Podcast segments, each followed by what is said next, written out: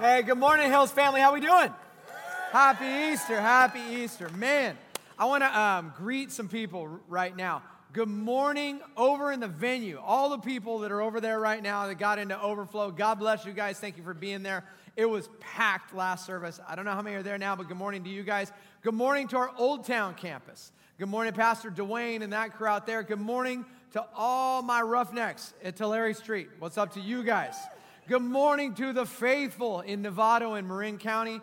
And good morning to our online community, though it appears to me that all of the online community came to church today. So we're glad you're here. God bless you guys. So, uh, man, happy Easter, everyone. Happy Easter, right? It's a good day. Um, I have, uh, I've been, I've been on a vocal rest. I got what doctors call vocal nodules, and what it means is I talk too much. So I, I, I rested for a month, and then um, I'm coming right back at it with five sermons in one day. So um, I'll probably lose my voice by tonight, but I'll, I'll, I think I'll be okay for next week. I do, though, like, I want to, one, I want to encourage you. Tuesday night, come to Tacos with the Pastors. It's going to be super fun. Uh, those of you that are new to this church, we'd love to help you get connected because this is an amazing church full of amazing people. Aren't you guys amazing?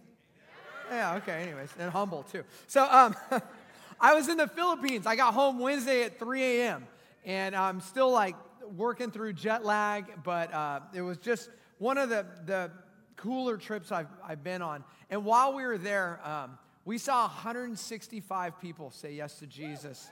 We were able to baptize 32 people. I don't think those numbers are up in the Race to Life thing yet, but we'll get them there next week. It was amazing. And um, one of the ways we were sharing is uh, the church in the Philippines. By the way, it's a church we planted about 15 years ago. It's packed, it's vibrant, it's planting churches all around the community. It's just really cool to see God at work there. Um, one of the things they do, and it works in their community, is they go door to door just telling people about Jesus. I know in our culture, people are like, uh, I don't want solar, you know, I don't want DirecTV, you know, I don't want to become Mormon, right? That, like, our culture has a different vibe. But there's like, you go to the door and they're like, oh yeah, come on in, you know, and you go into these homes and, um, you know, many of these homes where the church is, are, you know, they're, they're shanties. They're made, they're made of cardboard. They're made of uh, spare wood they've found, um, a tin roof, just a lean to. And these humble people. And um, I remember I was, we were walking along and there was this one house and it didn't even have a front door. It was just wide open. There was no door. And there was this boy who had um, UP syndrome. If you're wondering what UP syndrome is, it's what I call Down syndrome because I don't, if, if you have Down syndrome, every room you walk in, you bring up. That's just the reality, right? And this kid had that. He had this smile, and he smiled, and it melted me. I was like, oh my gosh. And he smiled at me, and I waved at him. I began to speak to him, and he was really shy, and he put his head down. And then I kind of was like, hi, hi, you know, and I, I started walking towards the door, and he disappeared. And then he stuck his head back out and looked for me, and I kind of moved back, and he came back in, and he's smiling. We were trying to get his mom or someone out so we could talk to him. And uh, they never came out, so we moved on. But another, um, another group of us, were, you know, we're hitting the whole neighborhood. They ended up talking to grandma and led her to Christ and led him to Christ. Yeah. And the Filipino church, MMIC, with Pastor Florante, they have a genius way of getting people into the waters of baptism, right? It's, I mean, it's in the barangay, it's in this very poor area. Is um, to do baptisms, they rented out this resort that had a pool. And they told the people in the barangay, hey, if you want to get baptized now that you accepted Jesus, come Thursday to this place and we're going to roast a pig. We got food. We're going to have a party and we're going to baptize you in the pool. And um, we ended up baptizing 32 people that day, and probably one of the most special baptisms of my life is that little guy. Do we have that picture, Addison? There he is. It was so cool. Here's, here's why I show you this. That's the kingdom of God. That's the kingdom of God. You'll turn on your news channel and they'll, they'll talk to you about something stupid Christians are doing. And to be honest, it's a small minority because the rest of the world, things like that are happening everywhere. In this church, marriages are being saved, lives are being saved, people are coming off of drugs, people's lives are being changed by the gospel. But all you'll ever hear about is when someone does something stupid. So I just want you to know something the kingdom of God is at work. Don't believe them. Don't believe them. So, um, I love the Philippines though. It was crazy. Here, here's why. We ended up speaking at like they they they got got me to go preach the gospel at a high school, like at a public school. And I was like, "Are you sure?" And they're like, "Yeah, yeah, just go for it." And I'm like, "Do an altar call?" And they're like, "Yeah." So I just went for it. I went hard, and um, like called them forward. If you want Jesus, get up, come forward right now. And then this happened. It was crazy. that was rad. So so then I'm like, oh my gosh. And they're going bonkers. And then the little Filipino band got up and they're playing. And Everyone's dancing. Filipino people know how to party. I'm just letting you know. Um, they're called, I'm Irish, I'm Scotch Irish. Their culture's way better than ours. All our food is based on a dare. A dare they eat that, right? It's kind of, they're going for it. And then afterwards, they're like taking selfies with me. And like, I was like, here's the thing I'm huge in the Philippines. Not famous. I'm like literally huge in the Philippines. Like, that's a full grown woman. That is a full grown woman. Like, I look like Shaquille O'Neal in the Philippines. It's awesome. Just call me Shaq Beaty. Anyways, this morning we're going to talk about the resurrection and the challenge of the resurrection. The resurrection of Jesus challenges us. It challenges our logic because dead people don't rise. It challenges our heart because we have to deal with whether it happened or not. And then it challenges our direction in life. And today's reading from, from God's word comes from Luke chapter 24, verses 1 through 12. I would love it if you could stand in honor God's word.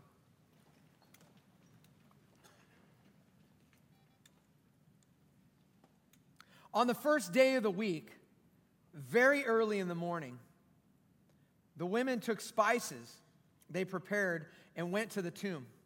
They found the stone rolled away from the tomb, but when they entered, they did not find the body of the Lord Jesus.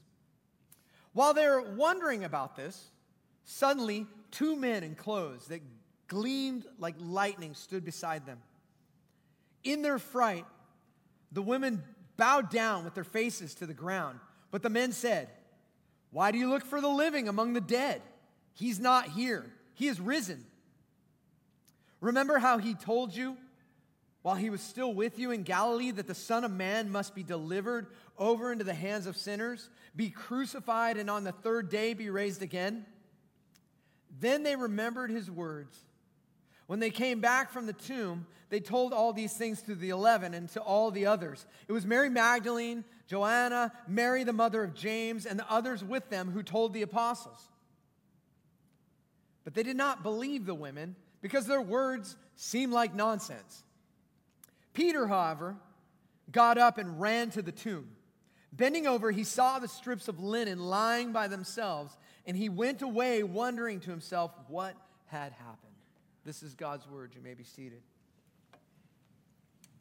If you have the Clovis Hills app, you can open it up. If you like taking notes, you can do that. Some people bring notebooks, whatever you want to do, or if you just want to listen. But the resurrection challenges us in three ways I want to talk about today. It challenges our logic, our head, our heart, and our direction. So let's talk about that. The resurrection challenges your logic. Um, one, I, I want to.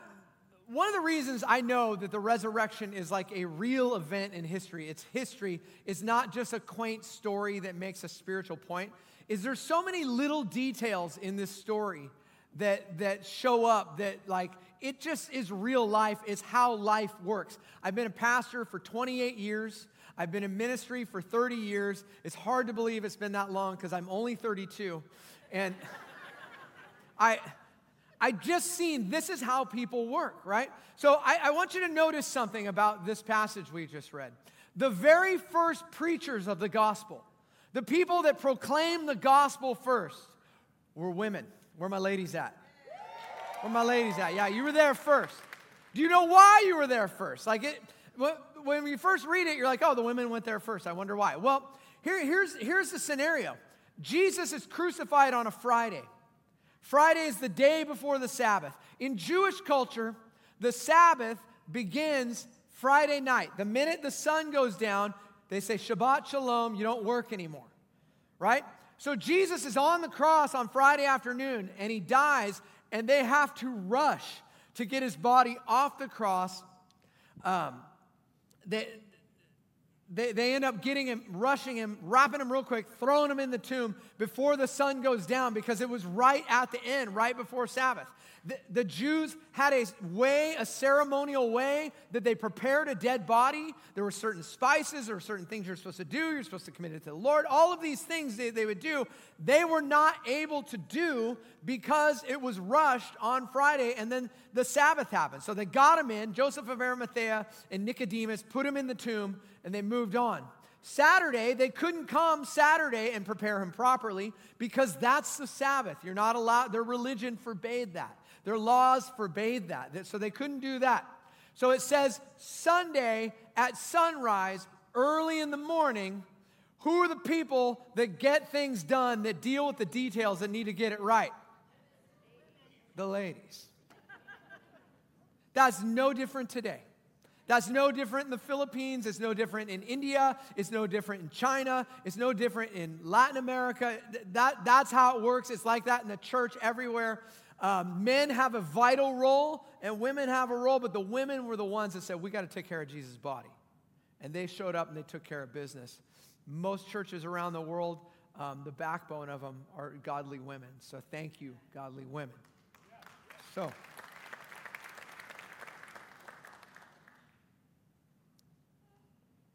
But they see this angel, or these angels, there's two of them. And, it, and look what the angels say to them. They say, Why, look, verse 5, why do you look for the living among the dead? He's not here, he is risen.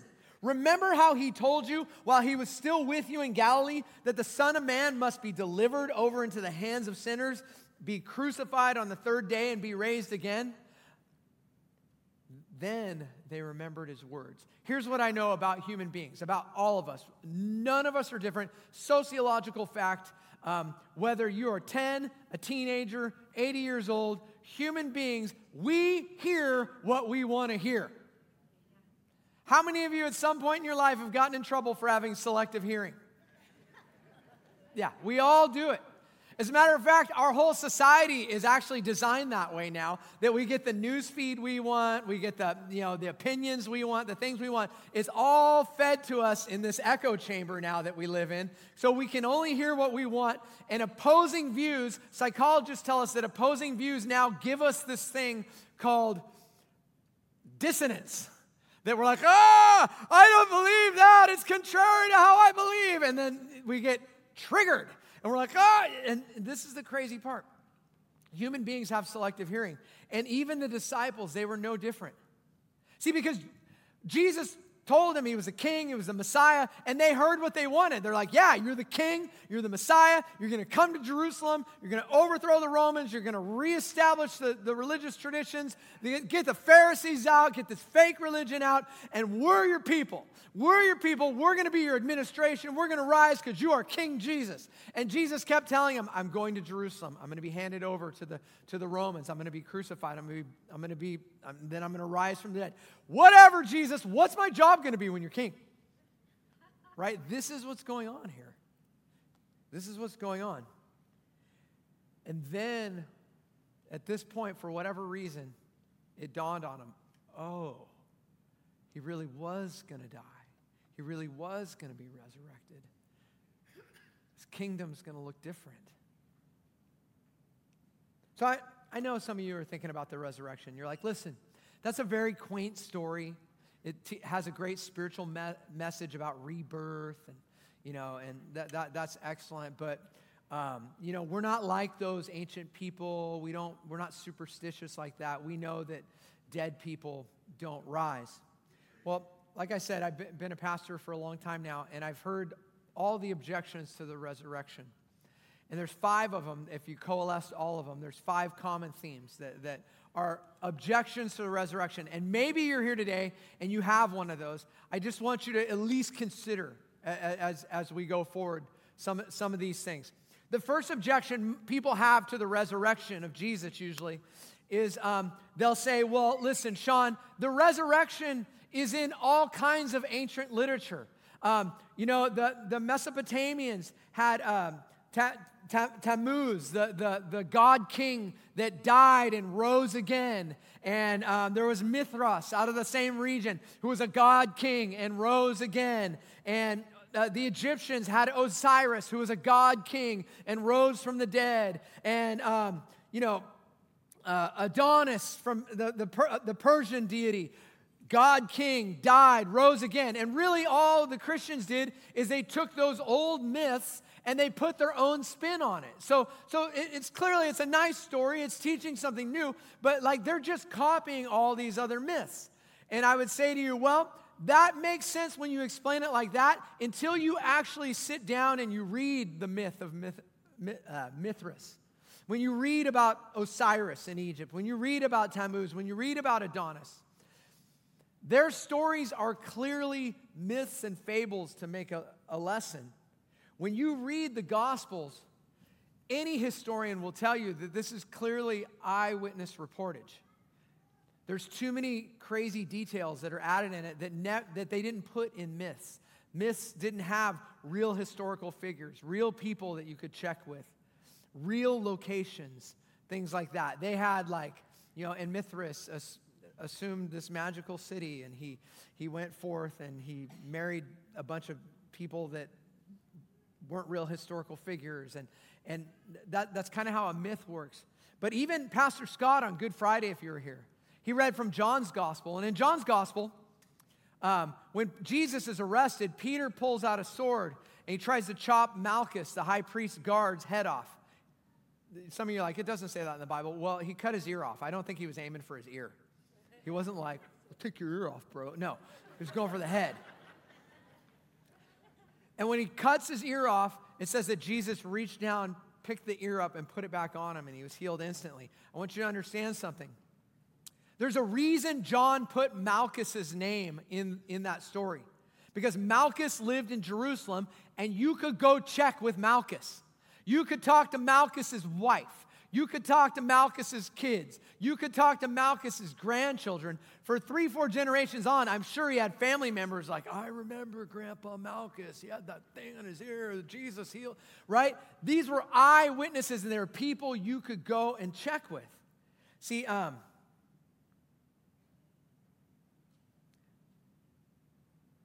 C.S. Lewis was a professor of mythology and uh, medieval literature. And uh, he, he taught at Cambridge, he taught at Oxford, and he was not a pastor, he was not even a Christian. As a matter of fact, one of the things that helped really him make a decision to believe in Jesus was when he read the gospel accounts. This is a man that was an expert, the leading scholar in mythology, read the gospel accounts and I want, you, I want to read you what he said about the, about the gospel accounts. Look at this quote here. He said, I've been reading poems, romances, vision literature, legends, and myths all my life. I know what they are like. I know none of them are like this. Of this gospel text, there are only two possible views. It is either reportage eyewitness, that's British for eyewitness, or else some unknown ancient writer without known predecessors or successors suddenly anticipated the whole technique of modern novelistic realistic narrative. Let me explain to you what he means by that. Um, so, when we read a story now, you read a book, like you, you pick up Twilight, they use real places, real historical figures, like all, and they try and make you, it feel like you're in the story. They use details like that. That style of writing was not really developed until the Enlightenment. Okay, so 1700 years before the, the, the apostles wrote Matthew, Mark, Luke, and John, right? If you were reading, I don't know, um, what's the one about the vampires? Twilight. If you're reading Twilight, right, you know, you'd be reading and it'd be like, in the bright Seattle moon shone off the Space Needle. It reflected gently on Edward's face, caressing it, bringing across the features of his strong, square jaw. In the background, the State of the Union speech, President George W. Bush was there. And he contemplated the Bush presidency. And then he looked in the mirror and did not see his reflection. Right? That's how we write now. And it's trying to capture you, put you there. They didn't have that back then. And what C.S. Lewis is saying is he's saying, listen, in order for the gospel writers to add all these little details to this story and really make it just a made up story to tell a point, they would have had to get in Doc's DeLorean, go 88 miles an hour, zip to the future 1600 years, learn how to write the modern realistic narrative, get back in the DeLorean, go back in time, write the Gospels, and then no one else would write like that for 1600 years. That's ridiculous if you believe that. But if you want to believe that, you be you. I got nothing for you on that. Like, that's, it's common sense that this was reported, and the more you read it, the more you realize no, these are eyewitness accounts. Something happened. So, the next thing people say is like, well, Shawn, the disciples bet everything on Jesus. They bet their life on this guy. And when he died, they had to think of something to, you know, kind of carry on the movement and carry, you know, so they could, they could carry on in power. And I, I, I want you to think about what you're saying when you say that. Because here's the deal. Um, when the, Jesus died, the disciples had no power, they had no authority, they had no fame, they had no money, they didn't have anything when Jesus died. They, they I mean, they couldn't pull chicks, they couldn't get anything. They had nothing. As a matter of fact, what we find is they all start leaving Jerusalem and going back to Galilee. Many, many of the disciples went back to Galilee. Um, so to, to say that, you know, they, they kind of conspired the resurrection so they could stay in power, they weren't in power. Christianity did not assume a, a prominence in the Roman Empire until about 300 AD when Constantine became a Christian. So that, that's an irrelevant argument. As a matter of fact, Charles Colson um, was a lawyer for President Nixon. As a matter of fact, um, what the Washington Post said of him, quote, I quote you in the Washington Post, they said that Charles Colson is in capable of humanitarian thought. They just said he was an awful person. They called him Richard Nixon's hatchet man. Politicos throughout Washington, D.C. were deathly afraid of Charles Colson. He was Nixon's lawyer. He was, um, he'd tie you up in litigation. He would come for you in litigation all the time. He was ruthless. When news of his conversion to Christianity leaked to the press, in 1973, the Boston Globe reported this. They said this about Charles Colson. They said, if Mr. Colson can repent of his sins, there has to be hope for everybody. This is the guy. In 1974, Colson pled guilty to water, Watergate related charges of obstruction of justice, and he went to jail. While in jail, he was blown away by the injustice in the prisons and, and what was going on in the prisons that he vowed when he got out of jail, he would dedicate his life to ministering to pri- prisoners. Uh, prison fellowship today is in over 183 countries around the world. Tens of millions of prisoners have been ministered to by this, this ministry. And Chuck Colson said this about the resurrection. I think that this, this adds weight for who he was. He was part of Nixon's cabinet. Look, look what he says. He says, I know the resurrection is a fact. And Watergate proved that to me. How? Because 12 men testified they had seen Jesus raised from the dead. When they proclaimed that, they proclaimed that truth for 40 years, never once denying it. Everyone was beaten, tortured, stoned, put in prison. They would not have endured that if it weren't true. Watergate embroiled 12 of the most powerful men in the world, and they couldn't keep alive for three weeks.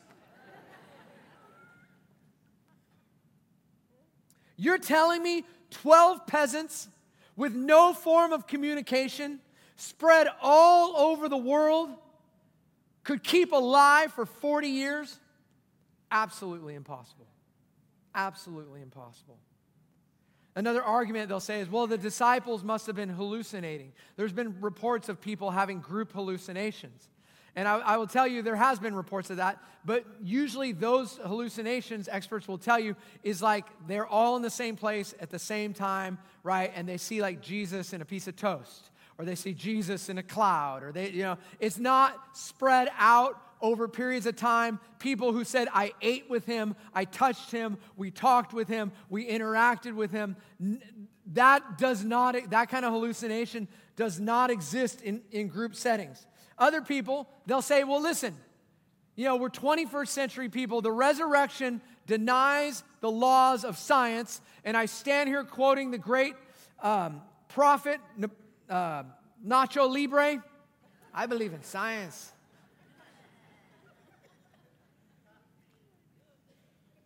And here's the thing with science we only know so much about the reality of the universe. Scientists estimate that our, the, the, the one universe we live in, which they, they believe now there are multiple, but that's another day. The one universe we live in, its distance span is if you were going the speed of light for 13.8 billion years, you'd get from one end to the other.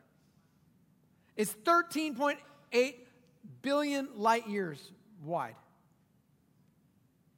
In, that's big. I'm just letting you know. That's that's bigger than Fresno and Clovis. It's bigger than the Bay Area. It's bigger than wherever. It's big. They also know that 95% of the mass of the substance that is in that giant universe is called dark matter. And you're like, what is dark matter? Did Darth Vader create that? Is that like part of the Force? Like, what's going on? Here's, here's the thing Scientists don't know what dark matter is. They can't see it, they can't touch it, they can't test it. All the other elements in the universe they know about, but 95% of the universe, they can't explain it to you. The laws of gravity, when they hit the event horizon of a black hole, completely burst apart and change. Like, the, we know so little about the universe, and it is so arrogant of us to say, oh, well, you know, we, we have science now. Listen, when Albert Einstein would teach his students about relativity, a book that he would give them, he'd have them read a small short story called Flatland. And it's a story of a person who is three dimensional, like all of us. All of us in this room, we are three dimensional. I don't care how skinny you are, you're three dimensional. And this, as a matter of fact, if, the per, if you know the person next to you, don't do it to a stranger because that's creepy. If you, if you know the person next to you, poke them, make sure they're real. They're not a hologram, right? It, he, the story is about a man that is three dimensional like you and me, but somehow he is living in a two dimensional world. And all the other people, like the pages of a book, right? All the other people only have access to two dimensions of reality. But because he has that third dimension, he has like powers that they can't fathom. You know, he can step forward and he disappears. They're like, where'd he go? It steps back in. He's like he magically appeared, right? And, and to, to them, it was like superpowers. He was like a Marvel guy, like portal, jump in, right? Theoretical physicists now tell us that there's somewhere between six and 11 dimensions of reality that we know very, we know nothing about, really. And I want you to think about that. If there are 11 dimensions of reality and we only have access to three, could not the one who's created all re- reality, the one who is the truth, the life, the way, could he, the one that spoke it all into existence, if he had access to all 11 dimensions of reality, do you not think the afterlife is possible? Do you not think he could rise from the dead? He could walk on water? He could do these things that don't seem scientific to our small minds, but he sees the whole thing. As a matter of fact, the scriptures tell us that when Jesus returns, it'll be like the pulling back of a curtain and we will see reality. And you'll see the universe for who it is. And Siri thought I was talking to her. Go away. Go away, Siri.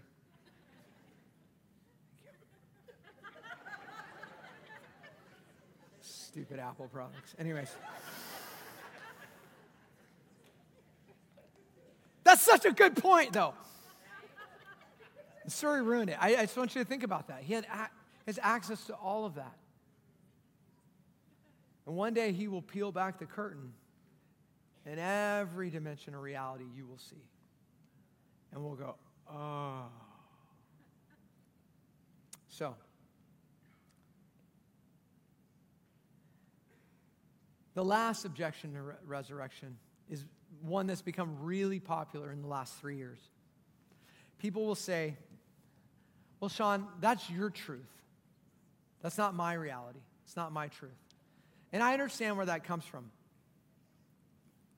I believe this that people look at um, things differently, they see things differently. But in the end, things that are true are true. Things that are real are real. And you have to deal with them. And, um, you know, I, I, I give you this example. If a brain surgeon comes to you and he shows you the MRI and he says, listen, um, you have a tumor, we need to operate now you're not going to look at him and go, well, that's your truth.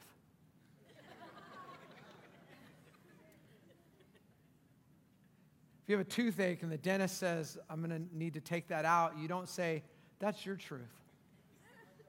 If you have a baby that has jaundice, and the doctor says, listen, it needs vitamin D, it needs sunlight, put it under this lamp, it's a very simple treatment. You don't look at the doctor and go, no, no, that's your truth. I have the magic eraser. I'll just rub all the yellow off my little baby. No, that's stupid. And the truth of the matter is, when, when, when we use the it's your truth, not mine, that, that actually isn't a logical thing, it's a heart thing. It's, it's us saying, but I don't want to believe that. I don't want to believe that because there's, a ram, there's ramifications if I believe that. And that's a difficult decision. But that leads me to number two the resurrection challenges your heart. Because today, you've heard the story of it, and Jesus calls people to believe, and you have to make that decision whether you will believe it or not. The disciples were going back. I mean, the next passage of Scripture, I want to read you a little bit of it. The disciples were walking back to Galilee. They were all right, I guess I got to go back to fishing. You know, my wife and my family's been like, when are you going to get a real job? You know, you've been following this Jesus guy, and now it's all falling apart. So they're going back to their old life. They're going to go back and do what they knew before Jesus.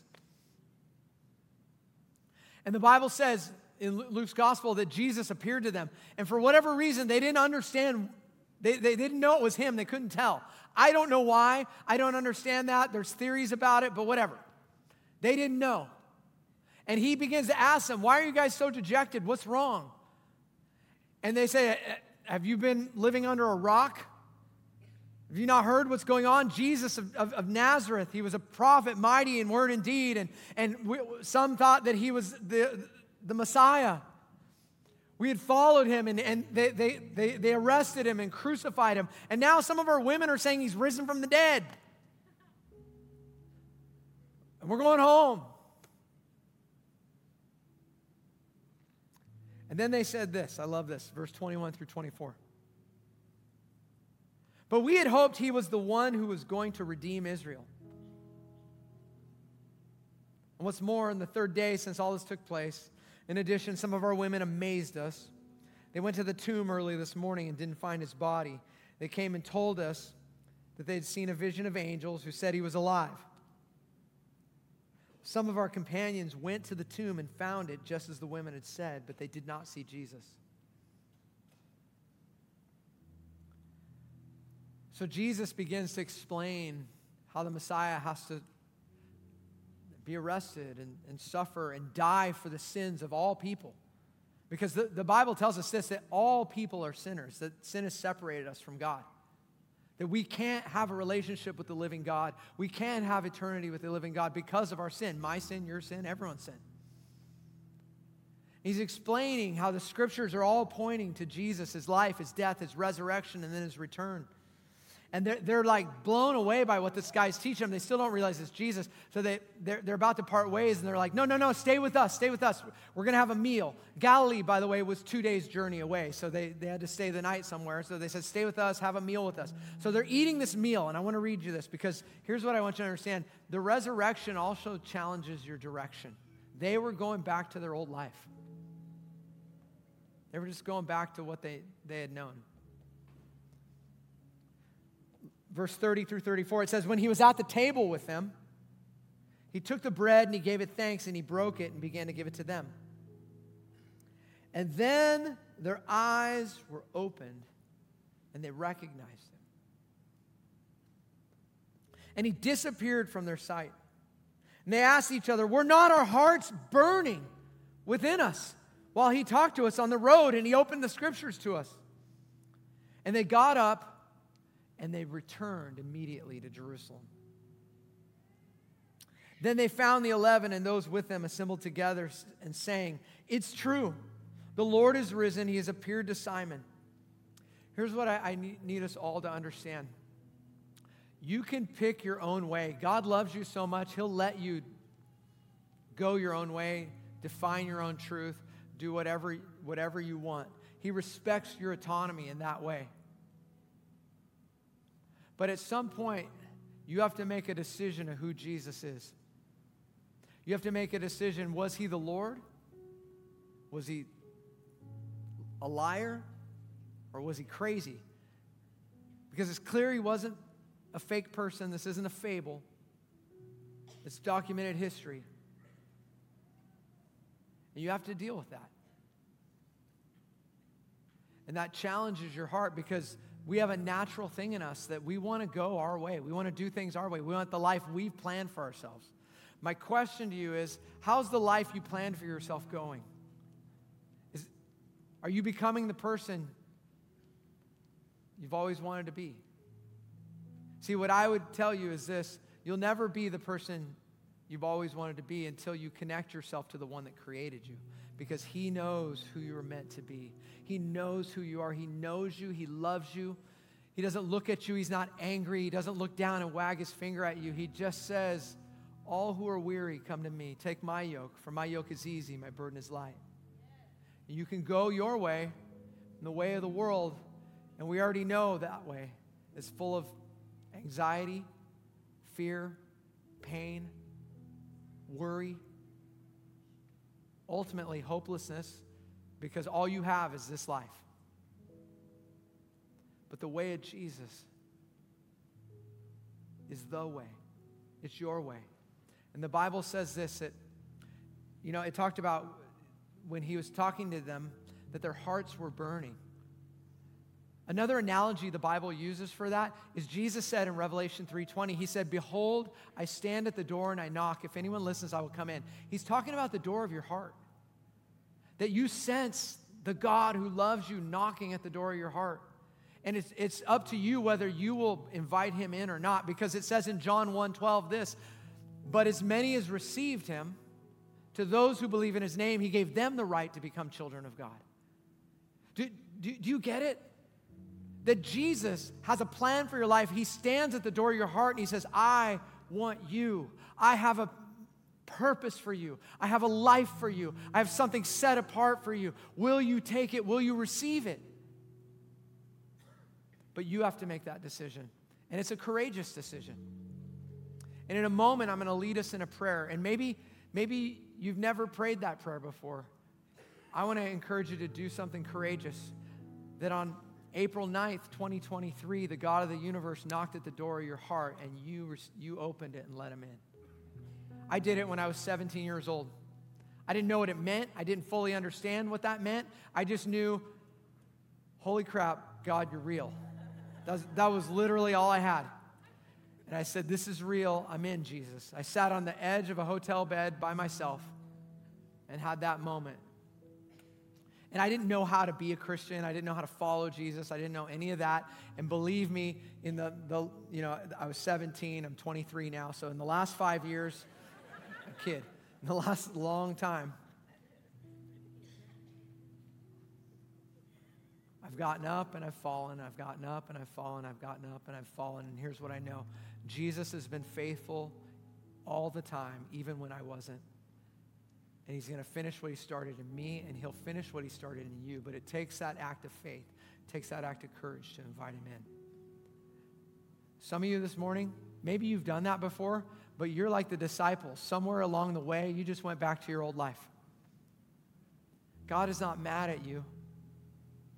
He's just waiting for you to step back into his kingdom. He waits patiently. And maybe for you, today, that's your day today. But this is your moment, not mine. So let's just bow our heads and let's pray. Wherever you're at.